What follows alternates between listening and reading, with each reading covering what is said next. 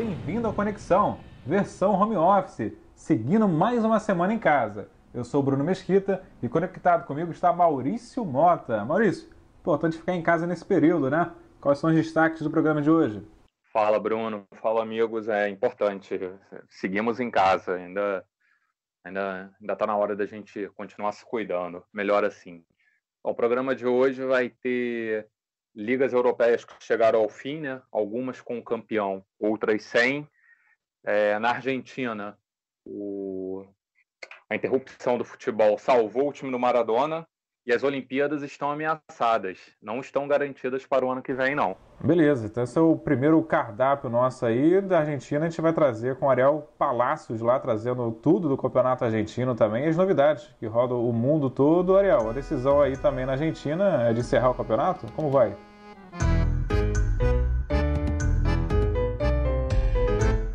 Como vão todos? Pois é, a decisão de encerrar o campeonato, já definindo quais são então os classificados para a Libertadores de 2021, supondo que haverá uma Libertadores de 2021, nestes tempos de pandemia, a gente tem que usar uh, os verbos praticamente todos no condicional. Haveria uma Libertadores de 2021? Bom, também já, já está claro que eh, a, a Copa América prevista para 2021 seria é, cancelada né, na Colômbia. Então, é, é um cenário é, de incertezas totais, muitas dúvidas, poucas certezas no contexto geral e especialmente no futebol. E, e diria é, muitas incertezas também sobre como os jogadores, não jogadores milionários, e quando me refiro a milionários não são os do River Plate, me refiro aos que têm é, salários suculentos, como os outros 98% dos jogadores vão sobreviver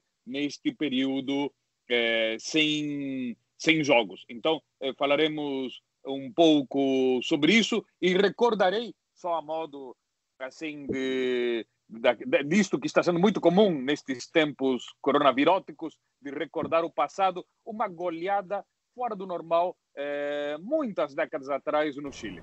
Tá bom, vale aí para a estante do Ariel. No finalzinho do programa a gente vai ouvir detalhes dessa grande história aí trazida pelo Ariel. Agora vamos receber ele, o incansável Rafael De Angeli. De Angeli, te vejo mais do que minha mãe na televisão, De Angeli. Como você está aí? Tudo tranquilo em Paris? E quais são as últimas novidades aí direto da França? Fala aí, Bruno, Maurício, Ariel, um abraço para todo mundo. Pois é, o trabalho está ajudando muito, hein, a, a, passar por esse momento super difícil, né, e único que todo mundo está passando. Por aqui a gente, só passando um panorama aqui, a gente começa é, a abrir o país, né, o país vai começar a se abrir a partir do dia 11 de maio. O governo já é, explicou alguns detalhes de como vai ser esse fim do confinamento, né, o que eles chamam aqui de desconfinamento mas ainda com muito cuidado. E é claro que tem impactos no futebol, né? Não teremos mais competições esportivas com público uh, até setembro, né? Isso já era esperado. Tem uma brecha aí para quem sabe alguns jogos com portões fechados no final de agosto. E por isso o governo falou: ó, campeonato francês encerrado e a Liga de Futebol acatou. Então, Rafa, eu vou começar logo contigo, já que você comentou do Campeonato Francês, né? O Campeonato Francês, então, realmente está encerrado, né? De fato, o PSG sacramentado campeão, né? Líder também isolado na competição, assim como outros campeonatos também, como o holandês e o belga também foram encerrados de fato, né? Sendo que o holandês tem uma curiosidade que o Maurício vai trazer já já, né? Que foi não foi decretado o campeão, né? Nem quem cai, nem quem sobe da segunda para a primeira divisão, né? É, como que ficou decidido então com essa cúpula do futebol junto ao Ministério dos Esportes aí na França? Pois é, primeiro a ordem veio do governo, né, que disse que não, ter, não tem mais competição, não tem mais é, reunião de pessoas com 5 mil pessoas até setembro. E numa frase simples assim, o primeiro-ministro nessa semana, no pronunciamento dele, falou: hum, o campeonato de futebol está encerrado. E aí começou-se uma discussão assim sobre porque não é um poder do governo é, fazer isso, mas ele pode indicar. E certamente ele já havia, já estava acontecendo um diálogo ali entre todos os os atores desse processo aí, o governo francês é, e a Federação de Futebol e a Liga também. E aí, nessa quinta-feira, né, ontem, a Liga de Futebol confirmou o fim é, dessa temporada. Basicamente, o campeonato foi encerrado na 28ª rodada. Só faltava um jogo dessa rodada para ser disputado, que era do Paris Saint-Germain, do PSG contra o Estrasburgo. E porque faltava esse jogo ainda, eles fizeram um coeficiente entre número de pontos conquistados e número de partidas disputadas por cada equipe e basicamente não mudou muito a tabela, mesmo na situação que estava ali na 28 rodada, e com isso o PSG é confirmado o campeão, já estava 12 pontos aí à frente do segundo colocado, o Olympique de Marseille, segundo colocado, termina então né, nessa posição, e em terceiro o Rennes. Em relação ao rebaixamento, a mesma coisa, dois times caem e dois times sobem da segunda divisão.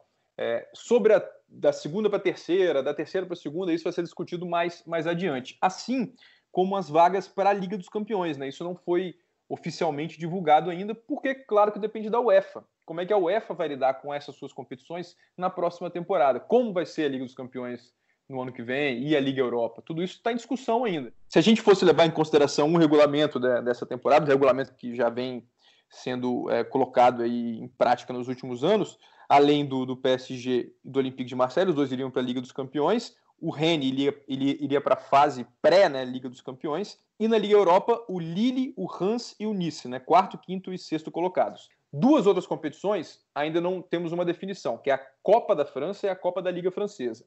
Na Copa da França, o PSG enfrentaria o Saint-Étienne, que poderia, se vencesse o PSG e a Copa da França, conseguir uma vaga na Liga Europa também.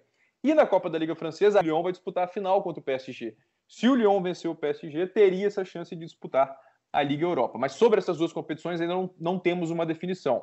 Por exemplo, é possível que elas sejam disputadas aí no começo da próxima temporada. Inclu é, sobre isso, inclusive, o, a Liga disse que quer manter o plano, mantém o plano de começar a próxima temporada nos dias 22 e 23 de agosto, seguindo a ordem do governo. Se isso acontecer, será com portões fechados. Mas eu acho que não é nenhum risco dizer que a gente dificilmente vai ter estádio com torcida em 2020 como um todo. Então, mais ou menos o cenário é esse aqui no futebol francês. É, acho que a decisão também dada também, assim com, lá, com os clubes e o ministério, acho que é mais racional, né? Já que tem um, um clube líder, né? Isolado, que ia ser decretado campeão futuramente, que é o PSG, nada mais justo de encerrar a competição mais racional, né? De encerrar a competição no momento e já decretar o campeão assim do, do futebol. Agora fica faltando aquela foto de pôster, né? Aquela foto do campeão, a volta olímpica, isso aos poucos, né? Vamos ver se esse ano é possível ainda, ou no próximo ano, para a torcida ficar. ver o troféu, pelo menos, do, do título. Né? Gostou dessa, dessa decisão, Maurício? Gostei, gostei. Eu achei, achei mais justa do que, do que em outros lugares, né? O Paris Saint-Germain é, seria campeão na bola é, não teria problema. Acho que é situação parecida que vive a Inglaterra, né? O Liverpool será o campeão, seria também se não acontecesse nada essa essa pandemia toda. Então foi foi justo. O que eu acho que onde aonde não foi justo foi na Holanda, né? A Holanda terminou o campeonato, só que diferentemente da França, a federação declarou o campeonato encerrado, mas sem campeão sem campeão, sem rebaixado e sem, sem time que consiga acesso, né? É, isso, isso eu acho injusto porque, por exemplo, o Ajax e o AIS Alkmaar dividiam a liderança, lá faltavam oito rodadas para o fim do campeonato. Eu acho que poderia esperar né, voltar a, os jogos de futebol e fazer um, um jogo entre os dois só para definir quem seria o campeão. E o que mais me, me deixa assim é, revoltado na Holanda é a questão do, do acesso. É, que culpa tem as equipes que estão jogando a segunda divisão, que estão com pontuação para subirem e, e não vão poder subir por quê? Se o, declarar o campeonato encerrado, por exemplo, o, líder da segunda divisão holandesa é o Cambuur, que é líder desde outubro, lidera com 11 pontos de vantagem para o terceiro colocado, né, que é quem poderia tirar a vaga, os dois primeiros subiriam. Lidera desde outubro com 11 pontos de vantagem e não vai subir. Eu acho que traz prejuízos muito grandes, assim, é, até financeiramente. Né? Um time passar mais uma temporada na segunda divisão por uma culpa que ele não tem. É, inclusive, o técnico do, do Cambuur deu uma declaração lá falando que essa decisão seria a maior desgraça da história do esporte holandês. É, realmente é complicado. Chegou alguma repercussão nesse sentido, o Rafael em Paris, ou nem tanto? E agora que e outra pergunta, agora que foi declarado é, o fim do campeonato francês? Alguma manifestação assim que se possa te dizer de imediato? Já que a gente está falando assim da, do campeonato francês, que é um dos principais campeonatos também da Europa, né? Pois é, por enquanto, assim, manifestações é, mais protocolares, né? Porque também não tem muito um grande clima para você comemorar, né? Claro que os torcedores acho que vão comemorar em casa, vão ficar felizes aí, mas também, como o Maurício disse, já era, uma, já era um título meio que esperado, né? Pela, pela essa vantagem em relação ao segundo colocado, pela, pela imponência que o, que o PSG tem aqui sobre os outros adversários. Mas só é, complementando um pouco o que ele disse, também é, dando, dando minha opinião aqui, eu acho que aqui foi justo, de certo ponto, né?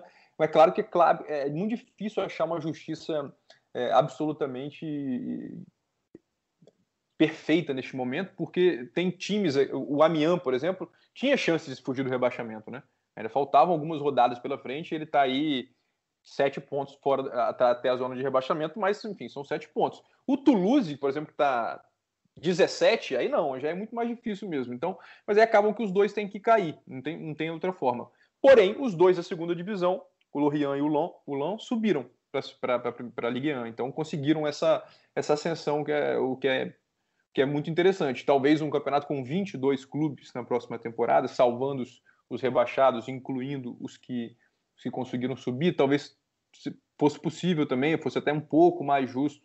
Mas a gente sabe que é difícil encontrar, é uma situação muito atípica, né? Então, dentro dessa situação, me parece que a, a solução da, do campeonato francês foi boa. É claro que uma coisa facilita, que é justamente essa do, do, PSG ser muito, muito mais forte do que os outros. Então, a polêmica maior que é sempre o campeão, essa não existe, né?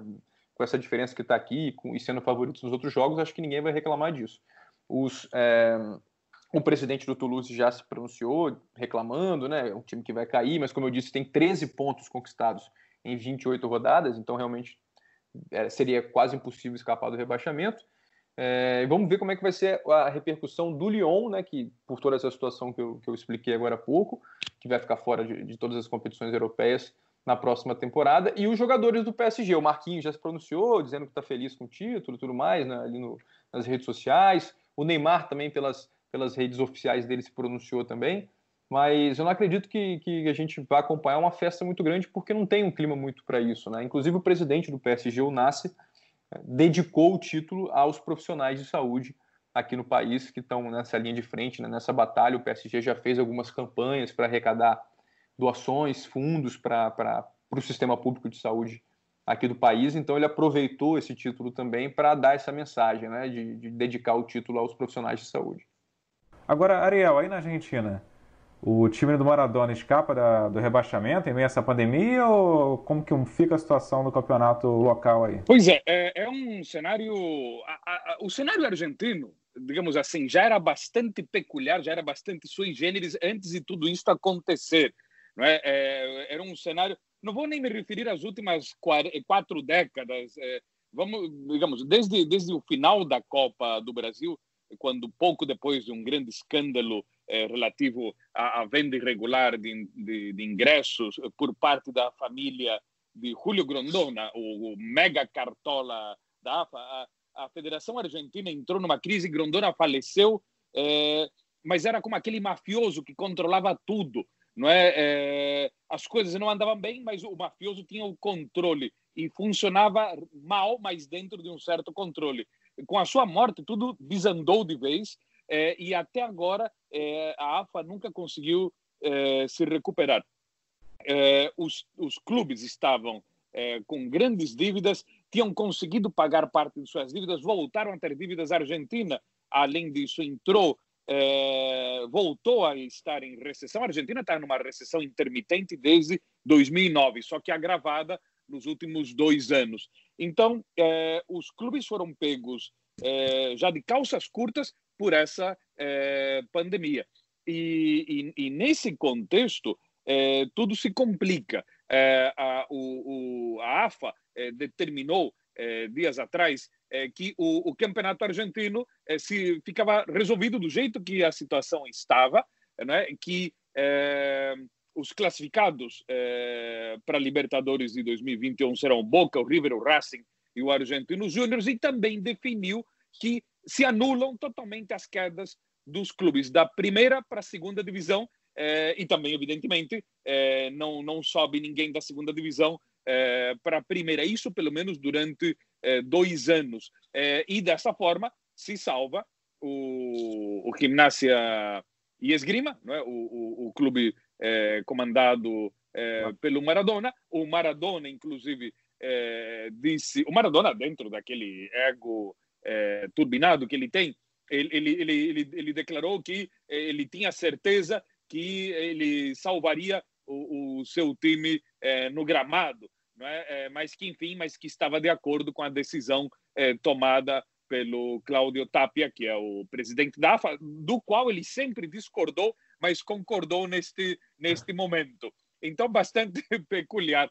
É, mas é, ele, ele como repercutiu isso nos torcedores assim, assim tanto torcedor do Boca, do River, o próprio torcedor que é... Os torcedores, os torcedores de forma geral estão bastante estupefatos com toda a situação.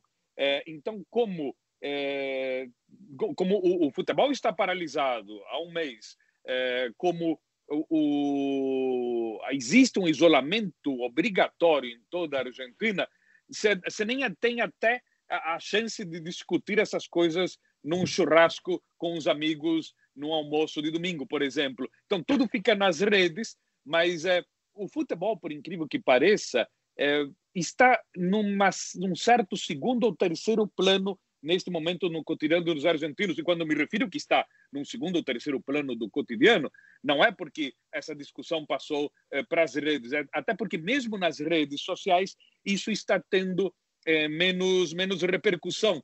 Até porque é, a incerteza é tão grande que ninguém sabe se essas normas que foram implantadas agora podem mudar daqui a alguns meses. É, inclusive, por exemplo, é, é, quando que o futebol voltará à Argentina? Talvez, é, e como disse antes, temos que colocar todos os verbos no condicional, talvez é, haveria uma, uma possibilidade que os treinos voltassem entre fim de junho e meados de julho, e que talvez é, o futebol voltasse em agosto com estádios fechados. Mas o próprio governo do presidente Alberto Fernandes, dias atrás, decretou que os voos, é, ou seja, as companhias aéreas, não podem vender passagens até o primeiro de setembro. Quer dizer, a Argentina não terá voos, voos internos, domésticos, nem internacionais até setembro. Isso, pelo menos, o que está sendo previsto agora. Quer dizer, qualquer espécie de participação argentina em campeonatos regionais é, fica totalmente é, bloqueada, porque ninguém vai para uma Libertadores, uma Sul-Americana é, de ônibus, né? a, é, a não ser que fosse aqui para o Uruguai. Mas então tudo o que seja definido pela AFA hoje é um talvez.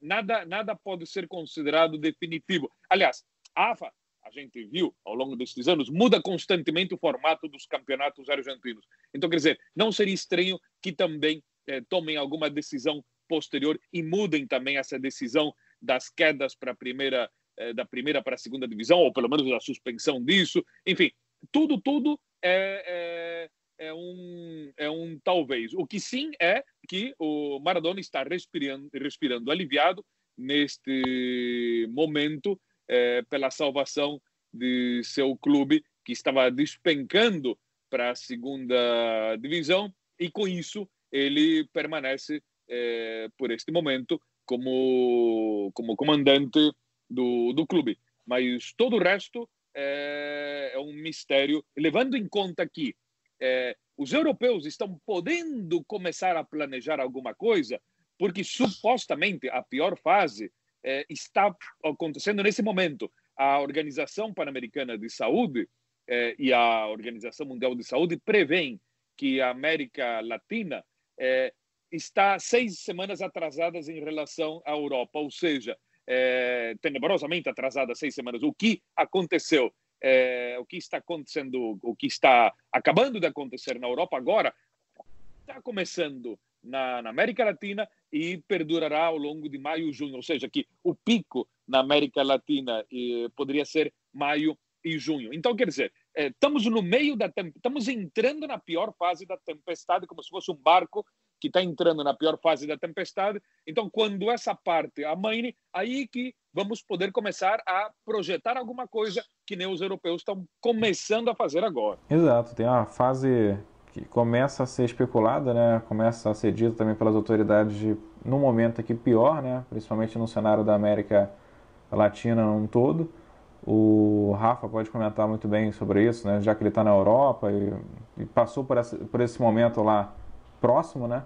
Mas eu vou voltar com o Maurício falando dessa curiosidade também que tem Campeonato Argentino, não só a Liga Argentina, os campeonatos locais, né? Então, Bruno, é, só ilustrando um pouquinho da, da bagunça que é o calendário argentino, né?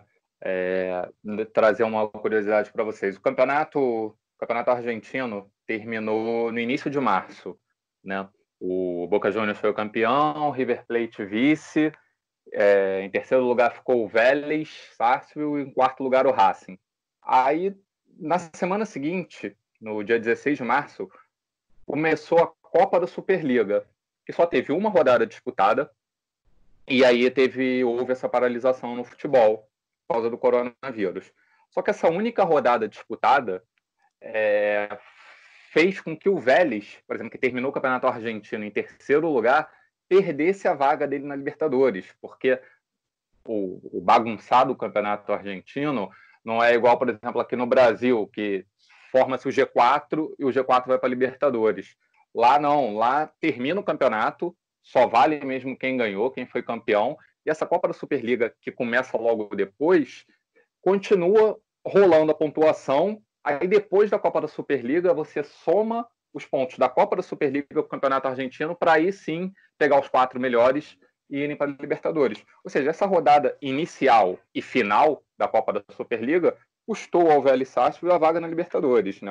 Acho que é uma forma bem injusta. E como o Ariel falou que o Maradona pode falar que ia tirar o ginásio esgrima do rebaixamento, mas não ia, não. A situação do ginásio, até porque na Argentina tem a questão do promédio, né? É, dos, a média das três últimas temporadas. A situação do ginásio esgrima era, assim, era, estava virtualmente rebaixado. Então, essa, essa decisão de, de não haver rebaixamento nos próximos dois anos salvou, sim, o, o Maradona e o, e o time dele, porque ele no campo não ia tirar, não. E claro que dessa né? vez ele, claro que dessa vez ele concordou com com Chic Tapia, né? É, a decisão é conveniente, foi conveniente a ele. Então, então não tinha como ele não não concordar. É preciso uma pandemia para que o Maradona diga que alguém está certo. Ô Ariel, é só tirar uma dúvida com você. Você falou sobre é, autoridades colombianas já estão colocando em risco a, a Copa América de 2021. É, só que a Copa América será dividida entre Colômbia e Argentina. Isso, exa exatamente. E aí, lado, o pessoal, o que, que se fala na Argentina? Eu quase citei isso quando estava comentando, porque a confusão na Argentina é tão grande é, que é, a Argentina é, é, digamos, é como uma espécie de parceira da Colômbia nessa organização.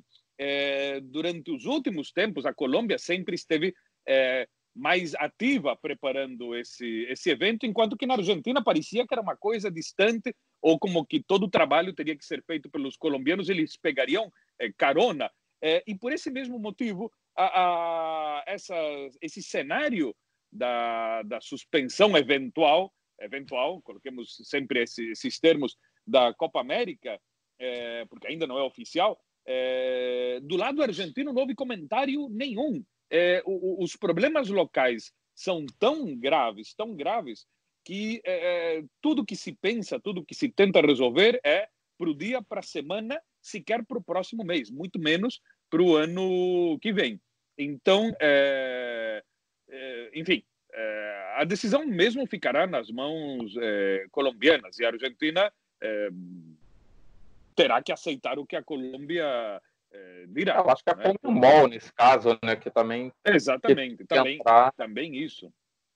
Tam, também, também isso. Enfim, são, são cenários é, inéditos na história na história do planeta, porque como como havíamos dito antes, não é? É, é, é a primeira vez que uma pandemia é, provoca uma coisa assim. Na gripe espanhola era a, a, a, pandemia junto com a guerra. Se bem que a Copa América de a Copa América que ia ser realizada em 18 é, no no Brasil, ela foi suspensa para 19 e, a, e o Brasil, a região América do Sul não estava em guerra, né? mas enfim, é, podemos dizer que talvez seja a segunda vez na história que uma coisa acontece assim. É, mas é, digamos, é todo um cenário inédito. E recordando, sempre colocando no contexto que a recessão é, existente na Argentina, as crises econômicas nos países da região e a recessão que desponta agora mundial, ou melhor, talvez uma depressão da magnitude que foi a depressão é, depois do crash da bolsa, do crack da bolsa de, de Nova York em 29, em 1929, é, fará com que todos os eventos esportivos passem por alguma espécie de reconfiguração, é, tanto nos estádios, tanto nas aglomerações das torcidas, na, na publicidade, é, é, tudo, tudo, tudo será muito diferente. Talvez as normas é, que os árbitros terão que impor no jogo terão que ser mais duras. Talvez o pessoal não possa fazer aquelas clássicas derrubadas, puxadas de camiseta, é, cotoveladas, aquele encosta-encosta clássico para você passar a perna no, no rival. Talvez o pessoal agora tenha que manter certa distância dos outros jogadores. Então veremos, talvez, não sei, é especulação minha, talvez veremos um futebol com menos rasteiras que o costumeiro. É, digamos, é um cenário muito interessante isso, porque o futebol é, não é rugby, mas muitas vezes se parece ao rugby, né? Então, vamos ver como é que fica tudo isso daqui para frente. Também eu não descarto que daqui a um ano e meio todo mundo tenha esquecido esse, esse assunto, ninguém mais tome cuidado algum, é, gerando um cenário para uma nova pandemia daqui a alguns anos, mas que o pessoal diga dane-se e tal, e volte tudo a ser como era antes no, em cima do gramado. Não sei, não sei. Mas eu acho que algumas coisas nesse aspecto é, vão mudar. Agora, Rafa, diante de tudo isso, né, do campeonato argentino, aqui o nosso vizinho, os campeonatos europeus também, tem muita coisa em jogo mesmo fora de campo, né? Tem contratos de jogadores, patrocinadores, cotas de TV para serem renegociadas. Então, é um mercado que existe em torno, do, a gente está falando exclusivamente do futebol, né? Em torno do futebol, que, que compromete todas as áreas né, envolvidas. Exatamente, porque os clubes vão precisar se reorganizar né, economicamente. Vão, ah, muitas coisas vão precisar ser renegociadas. E isso é o que mais está pegando hoje é, desses clubes, especialmente os clubes ricos, né? Com os jogadores que têm esses salários astronômicos, né? Aqui na França, aqui no, no PSG especificamente, o clube não chegou a um acordo com os jogadores ainda. É uma negociação longa que está se arrastando já.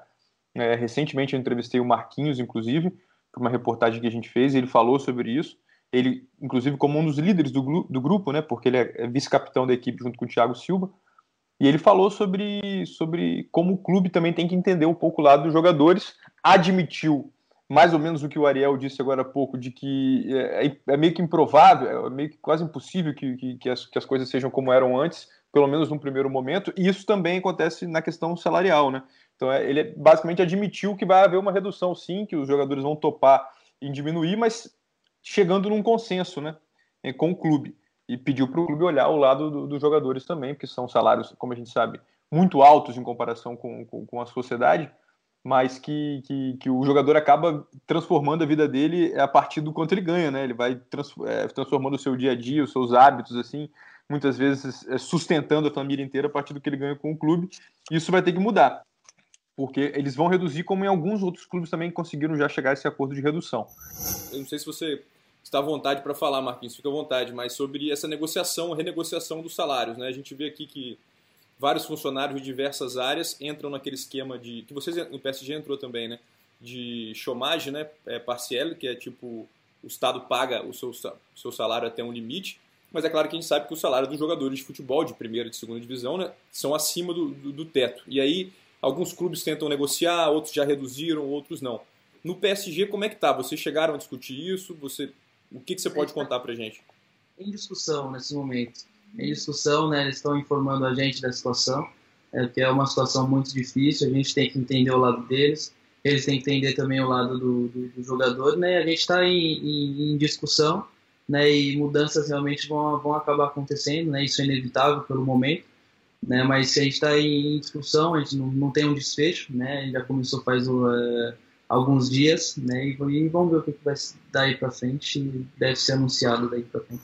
A outra questão é sobre os direitos de TV, né, aqui na França, por exemplo, a, as TVs que pagavam as cotas aí aos clubes suspenderam o pagamento com a, automaticamente assim que, que, o, que, o, campeonato foi suspenso. Inclusive agora o Canal Plus, que é o que é o transmissor da Ligue 1, até era já era pelo contrato até o final dessa temporada, agora até o final do meio do, até o meio do ano, já disse que, que, que não vai pagar o restante.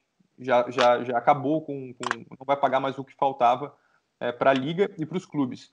E aí, por isso, o, o que dá para a gente entender é que realmente o campeonato acabou aqui, não tem muito o que fazer, até porque a, a, TV que, que transmite não, disse que não vai pagar, então automaticamente também não vai transmitir, caso o campeonato volte em algum momento no final de agosto. Já a próxima televisão, a Media Pro, que vai transmitir para a temporada que vem, disse que está disposta aí a, a, a, fazer jogos dessa temporada, se precisar, e, e e até adiantar as cotas, enfim. É, tá, vai começar toda essa, essa, negociação entre os clubes com os jogadores, os que, os que ainda não chegaram a um acordo, né? e também é, as TVs. O quanto vão pagar, o quanto vão pagar, se vão reduzir as cotas ou não, isso em todos os lugares do mundo, né? aqui na Europa e também é, na América do Sul. E, e, o que, fica, que eu fico muito é, me perguntando assim, é, é, também como os patrocinadores vão entrar nessa jogada, né? porque são várias, vários conglomerados aí, várias empresas enormes que patrocinam clubes de futebol e que agora estão passando por um momento de crise, se elas vão continuar patrocinando os clubes ou não.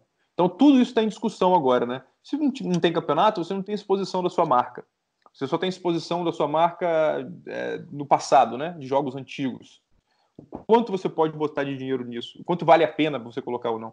É, o quanto vale a pena você talvez mudar, tirar do marketing, né? Tirar da propaganda da sua empresa mas manter alguns funcionários contratados e não demitir parte do seu, do seu corpo técnico ali. É tudo, é, mexe com tudo, né? Porque é uma, algo sem precedentes mesmo.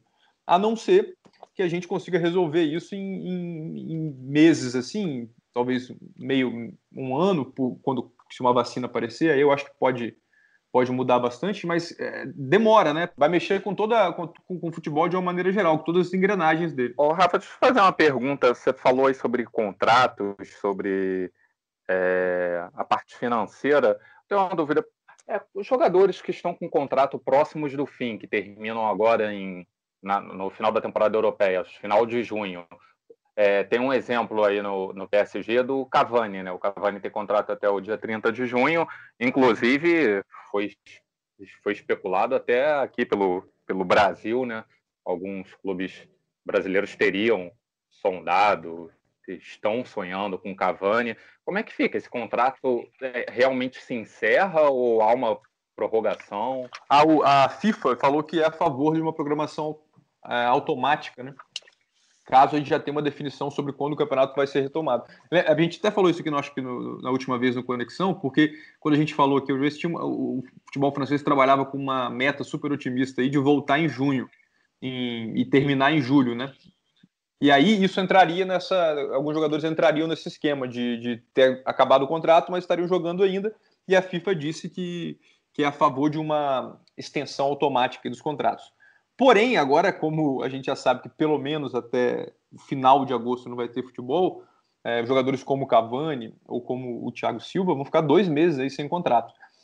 A, a imprensa francesa já, já, noticiou, inclusive, sobre esses dois, que eles estão dispostos aí a renovar com o PSG.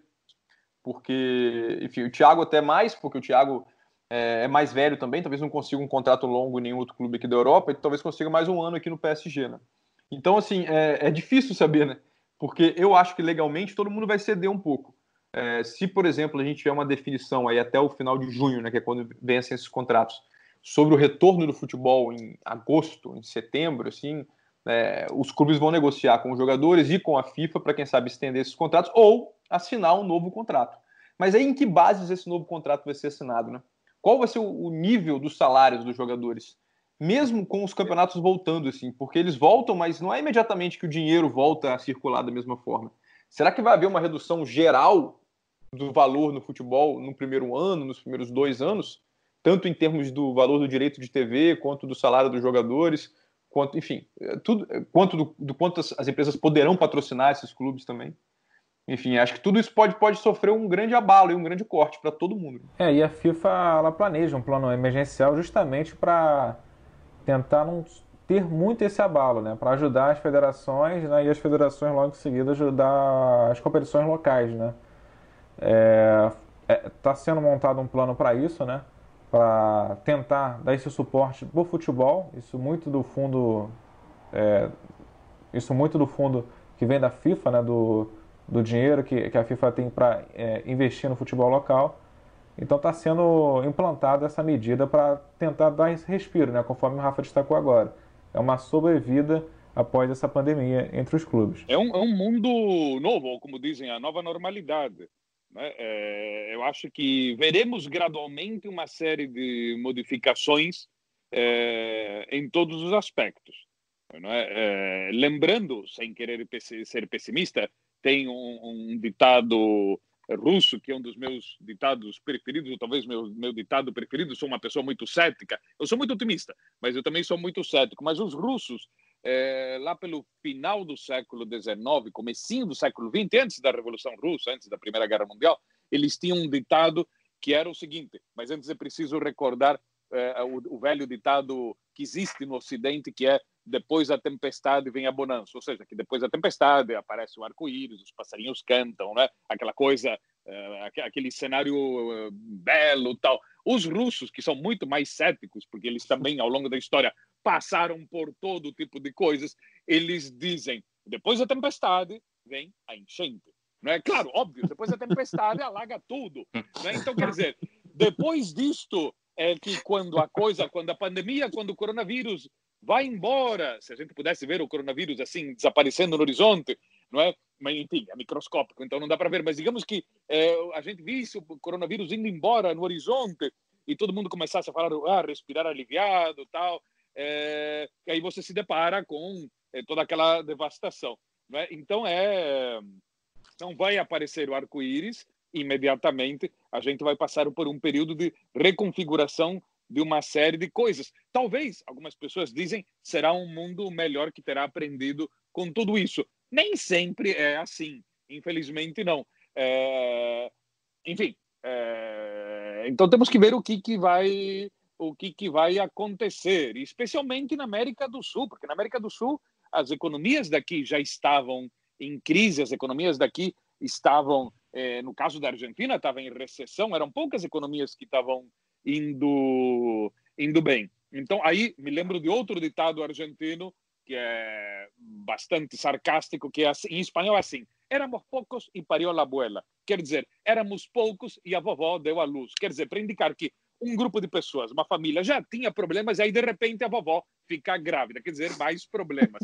Enfim, então, quer dizer, é, temos que esperar para ver, temos que esperar para ver, temos que ter é, coragem, determinação, é, entusiasmo, é, muita paciência, muita boa vontade é, para ver o que, que vai acontecer. Isso do ponto de vista dos torcedores, dos jogadores, dos cartolas, da população de forma geral e especificamente para o futebol. Nem quero falar sobre o resto das atividades humanas. Mas, enfim, vamos ver o, o, o, o, o que vai acontecer. Vamos ver também como é se os clubes europeus, aqueles que conseguirem se salvar desta crise econômica, com certeza eles vão fazer supermercado na América Latina, vão passar com o carrinho de supermercado comprando todo tipo eh, de jogador. E muitos clubes da América do Sul vão ter que fazer isso para poder é, sobreviver. Então, a dúvida é quais serão os clubes, isso aí pode responder melhor o pessoal que cobre a Europa, que terão essa capacidade de aquisição, de sair de compras, sair de shopping é, pela América do Sul. É? é? talvez os países do petrolíferos do mundo árabe, talvez ali sim. O preço do barril caiu também. Exatamente. Então, quem é que vai poder comprar? Os chineses estavam fazendo essas aquisições nos últimos tempos, é, a China agora está é, tá numa situação complexa, mas é a China, de todas formas. É, Estados Unidos e a China são as maiores potências é, econômicas do mundo, então, possivelmente a China, é, talvez ela se recupere porque o futebol para a China é um soft power, né? O Xi Jinping, o presidente chinês, ele está investindo nessa área há muito tempo, porque ele ele quer é, ele quer fazer do futebol exatamente uma espécie de símbolo da China. Então, talvez uma política de Estado seja investir ali, talvez os times, os clubes chineses comprem jogadores latino-americanos tal como estiveram fazendo. Mas enfim, é tudo é tudo mistério. Temos que esperar para ver e daqui a alguns anos olharemos para o passado e diremos: olha só aquelas especulações que a gente fez totalmente falhas, ou olha só, deu tudo certo. Não sei. vamos esperar é, para ver o que, que vai acontecer. Agora, no mundo olímpico, existe a possibilidade da não realização dos Jogos no próximo ano. Quem traz as informações é o nosso correspondente da Ásia, Carlos Gil. Olá, amigos do Conexão. Um grande prazer novamente poder participar e trocar experiências e observações e conversar com todos os ouvintes também. É, me parece que desde que ficou decidido que os Jogos Olímpicos e Paralímpicos seriam adiados, o comitê organizador acabou criando uma espécie de armadilha para si mesmo. Né? O comitê é, vem é, organizando entrevistas coletivas e pronunciamentos semanais, muitas vezes duas vezes por semana, depois de ser muito criticado pela falta de diálogo e pela falta de transparência em todo o processo que culminou com o adiamento. Então, a partir do momento em que os jogos foram adiados, né, como numa tentativa de criar esse canal de diálogo com, com a população, com jornalistas de modo geral, eles vêm fazendo essas entrevistas semanais. No entanto, eles não vêm trazendo nessas entrevistas semanais muitas respostas. E aí vão se criando e vão se retroalimentando diversas especulações. Né? Na última quarta-feira, o primeiro-ministro do Japão, é, em conversa com o parlamento, disse que se a pandemia não for é, controlada até, enfim, algum momento aí do ano que vem, que os jogos não vão acontecer. E isso ganhou áreas de manchete mais uma vez, quando na verdade isso sempre foi dito desde o momento em que os Jogos Olímpicos foram uh, adiados. Né? todos os discursos foram muito claros nesse sentido, de que as datas novas que foram divulgadas e todas as medidas que estão sendo tomadas e estudadas, elas são é, vão ser levadas a cabo num cenário em que o mundo esteja livre ou pelo menos com o, o, novo coronavírus numa situação de controle, numa curva descendente, enfim, se continuarem é, morrendo pessoas aos milhares, é, obviamente que não haverá clima nem condições para os Jogos Olímpicos acontecerem. Mas esse tipo de, de declaração é, vai ganhando manchetes semanais e justamente pela falta de um posicionamento mais claro do comitê organizador em, em, em situações que são muito importantes, como por exemplo uh, as instalações esportivas. Está claro para todo mundo que não temos 100% de certeza se todas as instalações estarão disponíveis para o ano que vem. Temos problemas com a Vila Olímpica, com o Tokyo Big Site, que vai ser o local uh, para o centro de, de imprensa e mídia com o Budokan, que é o local do judô e do karatê, que não não está certo que vai poder ser utilizado em 2021.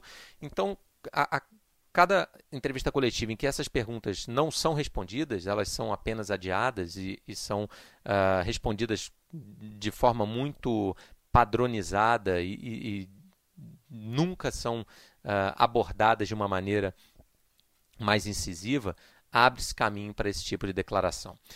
Nessa semana nós tivemos também o, o, diretor da Associação Médica do Japão, Yoshitaki Okokura, dizendo que sem uma vacina ele não vê possibilidade de os Jogos Olímpicos acontecerem.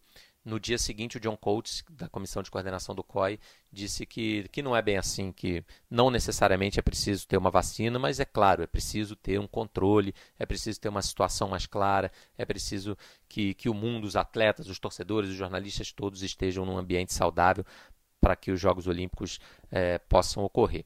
Essa semana tivemos a declaração importante também do presidente do comitê organizador, Yoshiro Mori, e não foi numa entrevista semanal uh, organizada e concedida pelo próprio comitê. Isso também cria um ambiente que, é, que parece um pouco de desarmonia né, entre tudo que está acontecendo. No mesmo dia em que o comitê organiza uma entrevista oficial, o presidente do comitê dá uma entrevista para um site do Japão é, em que ele diz que não há planos para 2022, que os Jogos Olímpicos só vão poder acontecer em 2021, e ainda levanta essa ideia de duas cerimônias em vez de quatro, né? que teríamos uma grande cerimônia de abertura para os Jogos Olímpicos e uma cerimônia de encerramento dos Jogos Paralímpicos. Então não teríamos o encerramento da, da Olimpíada nem uma cerimônia de abertura da Paralimpíada para você reduzir custos e fazer apenas duas cerimônias em vez de quatro, que isso estaria sendo estudado dentro do comitê, mas isso é dito numa outra entrevista e não na entrevista oficial. Então, é, o que a gente vem notando é que essa armadilha que foi criada numa tentativa de, de, de, de ter um diálogo maior, é, você passou a ter esse compromisso semanal de uma entrevista de 40, 50 minutos, uma hora de duração, em que as perguntas não são respondidas. Então vamos ver se agora temos um período de feriado aqui no Japão, uh, não haverá a coletiva do fim da semana agora da, da, do comitê organizador, vamos ver se eles conseguem entrar né, nos, nos, trilhos e, e se acertar com relação a essas declarações para evitar justamente é, que mais especulações sigam circulando e que tenhamos algo mais claro. Cada vez que a entrevista coletiva for, uh, for uh, organizada, que realmente tenhamos algo mais claro e mais decisivo e mais relevante nesses pronunciamentos. Um grande abraço a todos. Então, amigos, como vocês analisam essas informações que o Gil trouxe lá da, do Japão, né? O que, que vocês pensam em relação a esses Jogos Olímpicos que já foram adiados para o próximo ano e qual é o risco de não acontecer no ano que vem? Era inevitável, primeiro, o, adiamento, eh, e agora acho que está caindo a ficha também que talvez não possa ocorrer está eh, caindo a ficha para digamos para políticos japoneses e de outros países que talvez não possa acontecer mesmo eh, tampouco eh, no ano que vem é, porque aí entram várias variáveis. É, é, tudo bem, digamos que a pandemia hipoteticamente termine neste ano é, e que comecem as vacinações num cenário ultra otimista no começo do ano que vem. É, os temores por uma nova pandemia de talvez outro vírus é, vão, vão acontecer, os, as companhias aéreas vão ter que ter uma série de cuidados, os transportes públicos também o Japão tem uma densidade demográfica colossal. Com certeza é, haverá é, uma segunda onda é, da pandemia, isso os principais especialistas afirmam. Então, as condições serão bastante complexas para realizar uma nova uma, uma, a Olimpíada no ano que vem, talvez. Eu, eu acho que uma coisa é wishful thinking, ah, como eu gostaria que houvesse uma Olimpíada. Outra coisa é a realidade. As pessoas têm que pensar de acordo com a realidade. Infelizmente, não dá para ficar no wishful thinking. Bom, eu vou concordar com o Gil e com o Ariel. Acho que eu sou muito otimista também, mas é, sou cético e estou acompanhando bastante o, o que está acontecendo. Né? E basicamente todas as previsões é, mais realistas, né, para não dizer pessimistas, estão se confirmando. Então, eu acho que a gente tem que se preparar todos nós que trabalhamos com esporte também, que cobrimos, que gostamos de, de acompanhar esporte, é, nos preparar para o próximo grande evento mesmo do mundo, talvez seja a Copa do Mundo de 2022. Próximo evento que reúna pessoas do mundo inteiro no mesmo lugar, num curto intervalo de tempo. É, vai ser difícil mesmo a realização da Olimpíada em 2021, e aí o próprio comitê organizador já disse que se não acontecer em 2021, ela não vai acontecer mais. Então, isso nos, nos acaba nos empurrando para a Copa de 2022, que eu acho que até lá é possível que a gente consiga retomar uma, um mundo parecido com o que era esse agora antes da, da pandemia, a ponto das pessoas não terem é, nenhum receio de viajar para, para ver um jogo, de nenhum jogador é, ter o atleta participar de uma competição como essa e que, a, e que a preparação dele não seja prejudicada também de alguma forma. Então, é, eu, enfim, é triste isso, mas eu acho que eu acho que é o que vai acabar acontecendo. Tomara que, que, que não, tomara que a gente tenha a Olimpíada no que vem, mas é difícil difícil achar que a competição seja realizada porque é, o mundo inteiro está tá sofrendo com isso em, em, momentos diferentes, né? E a gente não sabe quando isso vai ser resolvido, é, ou se já está re totalmente resolvido na China, por exemplo, ou quando estará totalmente resolvido aqui na Europa, e depois para chegar na, na América do Sul, que é onde o, a epidemia está chegando é, depois um pouco de todo mundo, ainda tem a África, então assim, é difícil mesmo imaginar que a Olimpíada seja realizada no que vem. É, eu acho que é, foi como Rafael falou agora, acho que a gente já tem que começar a se preparar para não ter Olimpíada, porque não há tempo hábil né, para aparecer uma vacina e ela fazer efeito, e você mistura pessoas de, de várias nações, né? É, é um risco muito grande, eu acho, a realização da Olimpíada, mesmo sendo no ano que vem. Eu acho que, que não daria tempo, não. E seria uma triste coincidência que seria mais uma Olimpíada em Tóquio que, que seria cancelada. Né? Em 1940 também teríamos os Jogos Olímpicos de Tóquio, que já tinham sido transferidos para Helsinki, mas acabaram que não tivemos por causa da Segunda Guerra Mundial triste coincidência, mas acho que a gente já tem que começar a pensar nisso. E logo o esporte, né? Logo o esporte que envolve as pessoas, né? Deixa aquele clima mais leve, né? E umas competições como essas, como Copa do Mundo e Olimpíadas, grandes eventos, traz um momento nostalgia, assim, um momento alegre, né? Vamos dizer assim, de tanto das pessoas, mas a gente tem que evitar pelo menos a circulação nesse momento para que o vírus não se propague, né? Não aumente a circulação mas pelo menos dá uma luz no fim do túnel, né? O Rafa está na Europa aí, e ele pode falar um pouco dessa evolução de alguns países que já passaram pelo pior. Né? Na Espanha, por exemplo, é, os pais, né, é, de acordo com as autoridades, estão liberando as crianças para poder brincar um pouco nas ruas, fazer exercícios, né? Não sei se é o mesmo que acontece na França, mas na Espanha, pelo menos, já se começa a olhar por esse horizonte. Pois é, esse sobre as crianças é interessante, né? Porque das grandes nações aqui da Europa, a única que não, que não deixava mesmo as crianças saírem de casa era a Espanha, né? Mesmo com o lockdown, né? Com, com esse confinamento obrigatório, assim, decretado pelo Estado, que é o que acontecia na, é, em vários países aqui da Europa, as crianças ainda podiam sair com os pais, né? Enfim, para os pais vão fazer compra, por exemplo, levam compras levam as crianças também, algo, algo nesse sentido. E na Espanha não, na Espanha as crianças não podiam sair de jeito nenhum. Aí a partir dessa semana elas puderam começar a ir para a rua, né? Com várias restrições, é claro, não podem encontrar os amiguinhos, né? Os outros colegas, mas podem ir para a rua, podem brincar, é, no intervalo de uma hora, assim, no máximo, perto de casa, um quilômetro de casa, e com a supervisão, é óbvio, é, dos pais, dos responsáveis. Mas está acontecendo. Então, basicamente, as crianças saem para brincar, jogar futebol sozinhos, né? Porque não podem jogar com outras pessoas. Já que na França isso já acontecia ah, os, muitos pais, assim, no período que podia fazer exercício, saíam e levavam as crianças também. Então, eles, por exemplo, saíam para correr e as crianças iam com, com uma bicicleta e ficavam acompanhando os pais. Isso acontecia aqui. E na Espanha está acontecendo pela primeira vez nessa semana. Legal, né? Legal saber que, pelo menos essa luz aí no fim do túnel, no momento parece um pouco mais breve, né? Mas à medida do possível, com esse isolamento, né? Esse lockdown, é, e as pessoas se conscientizando sobre essa situação que vive não só é, o país, mas o planeta, né?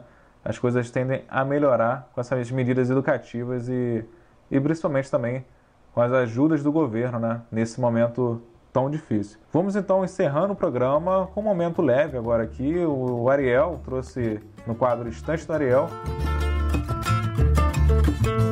uma curiosidade, né, Ariel? O que, que você traz hoje no, é, na sua estante? É uma efeméride, porque completam-se 70 anos da maior goleada dentro dos clássicos da história do Chile. Foi é, em 1950 entre o Everton e o Santiago Wanderers. O Everton fez, se vocês adivinham, chutem, quantos gols fez o Everton e quantos Santiago Wanderers para ter uma ideia da goleada que foi?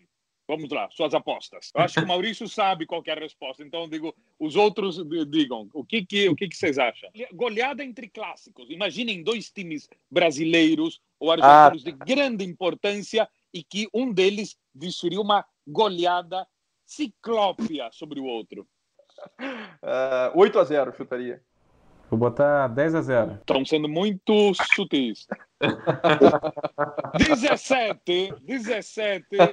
E deu tempo? Deu tempo. 17 gols desferidos pelo Everton contra o Santiago Wanderers. Santiago Wanderers, nenhum. E já que falamos do Chile, aqui vai a minha dica literária, que não é só sobre, sobre um, um, livro só, mas sobre a obra toda de um grande poeta chileno, um, o, o, o poeta chileno mais famoso no mundo é, que chama-se Ricardo Eliezer Neftali Regis Basualto. Alguém conhece? Repito, Ricardo Eliezer Neftali Regis Basualto, que faleceu em 73, logo depois do golpe eh, protagonizado pelo general eh, Pinochet. Bom, esse era o nome verdadeiro de Pablo Neruda, o grande poeta eh, chileno, que o escritor colombiano Gabriel García Márquez o definia como o maior poeta do século XX em eh, qualquer idioma. Então, minha recomendação é qualquer livro do, do Pablo Neruda, é, conhecido intimamente como Ricardo Eliezer Neftali Regis Basual. Leia o Extravagário do Neruda. Bem bom. E a outra dica, Rafa, aproveitando que você está em Paris, vem de um ouvinte aí do Conexão, direto da capital francesa, e ele fala aqui, dá algumas dicas aqui sobre, sobre o que fazer nesse momento de quarentena. Me chamo Jeremy aqui, eu estou morando em Paris, faz já 46 dias de quarentena, quarentena pra gente. Eu recomendo um livro que se chama Nascido para Correr, que é um livro muito bom sobre a corrida e a, a, a forma de correr. E um filme, eu recomendo mais um documentário, um documentário francês que se chama Amanhã, um novo mundo em marcha, que explica um pouco a crise planetária que estamos vivendo e que faz um foco mais sobre a solução e nos dá mais esperança para o futuro. Abraço de Paris. E aí, gostaram das dicas? Fala bem o português aqui, o nosso amigo, né? Muito bem, Fala, muito bem, muito bem, bem, Muito bem. Eu até achei que era um brasileiro que mora é, em Paris há, há, algumas décadas, que já tinha pego alguma algo do sotaque. Mas é sempre muito muito charmoso o sotaque francês. Assim como fez nosso amigo direto da França, você também pode participar aqui do programa pelo Twitter, arroba ConexãoGE. Repetindo, arroba ConexãoGE. Entra lá, mande sua mensagem e participe aqui do Conexão. E chega aqui, portanto, ao fim de mais uma edição do Conexão. Lembrando sempre que você pode acompanhar na hora que você quiser no globesport.com/podcast ou no aplicativo de áudio de sua escolha, seja no Spotify, Apple Podcasts ou Google Podcasts, além do Pocket Cast. Esse programa tem a coordenação de Rafael Barros e a gerência de André Amaral. Valeu, Rafa, muito obrigado mais uma vez, hein, pela participação. Valeu, gente, brigadão aí pelo convite, mais uma vez, um prazer participar com vocês. Contem comigo sempre. Abraço a todos. Hasta luego, Ariel. Muito obrigado. Abraço a todos. Até a próxima, Maurício. Valeu, Bruno. Um abraço. Vou deixar só um registro aqui rapidinho para Ariel, que ele trouxe a efeméride do, do Chile. Ariel, aqui no Brasil a maior goleada é ainda maior, hein? Em 1909, o Botafogo fez 24 a 0 sobre o Esporte Clube Mangueira. Mas, mas aí não é clássico. clássico? Aí não é, é clássico. Não é clássico. Não, eu não sei, não sei se na época o Mangueira era um time de peso, nunca tinha ouvido falar se é, era um clube de peso assim, mas que na época era um clássico ou. Não, não, não, aí não é claro. Ah, tá. Neste caso, tudo bem, não é Colo-Colo, Laú, nem nada assim, mas na época o Wanderers e o Everton eram como. tinham mais peso do que tem hoje. Eles são importantes ainda hoje, mas naquela época era muito mais, né? Então isso foi que assim. que eu não, O que eu não sei são os detalhes, em que estado estava o time do Santiago Wanderers para ter esse resultado, né? Isso eu não sei. Era um time mas, infantil? Mas, só faltava. Mas é impressionante. Imagina se tivesse algo assim, tipo... É, não sei, é algo assim como o San Lourenço 17 e o Huracan 0. Não, não dá para imaginar. Não, não dá, dá para imaginar. imaginar. Não dá para imaginar. né? Assim, de times rivais, assim, de peso, né? Mas enfim, perfeito. É, são histórias do futebol, né, Maurício? Maurício Ariel trazendo então, portanto, curiosidades aí. Tiram da gaveta, né? Nem não é da estante, né? Da gaveta. Então é isso, pessoal. Fiquem em casa, até o futuro e continue conectado.